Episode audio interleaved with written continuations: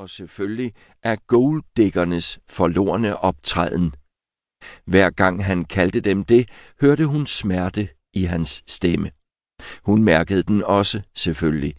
På den anden side følte hun også, som hun i stigende grad havde gjort de sidste år, aldersforskellen imellem dem.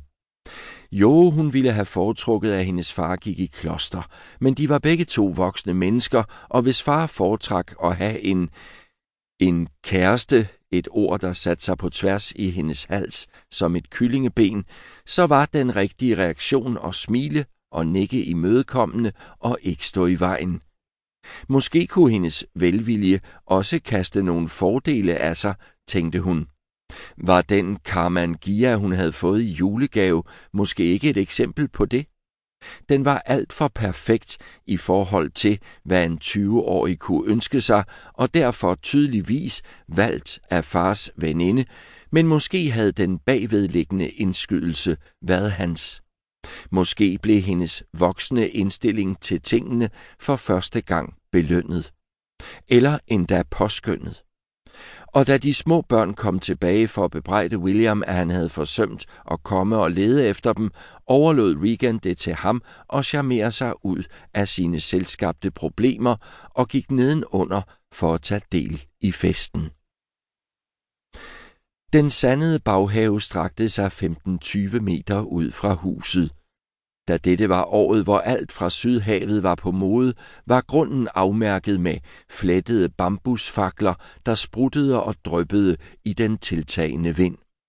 Skumklædte grå bølger slog ind mod klitterne, næsten usynlige, mens ansigterne på diverse erhvervsledere og deres koner og venner af gulderne blussede i den fortryllede cirkel.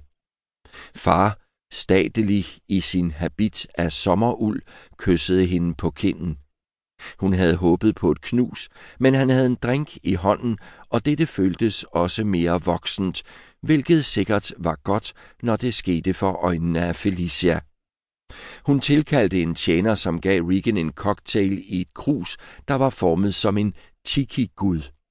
Så bød hendes bror, Amory Gold, hende sin arm. Kom, min ven, der er nogen, jeg gerne vil præsentere dig for. Fars smil falmede måske en smule her. Regan skulle aldrig blive helt i stand til at afgøre det, men da hun drejede sig ind i togen af sprut og flammeskær og den dybere, sorte farve i uværsskyerne, der samlede sig mod øst, fyldtes hun af en slags indre summen. Amerys hånd, der hvilede blidt på hendes lænd, drev hende frem gennem vrimlen af gæster. Hun ventede hele tiden på, at han skulle blive ramt af kedsomhed, men han summede af sin egen intensitet. Han var kun en ubetydelighed højere end Regan, men allerede da havde han, skønt han kun var i 30'erne, det imponerende hvide hår og den indsmirende optræden.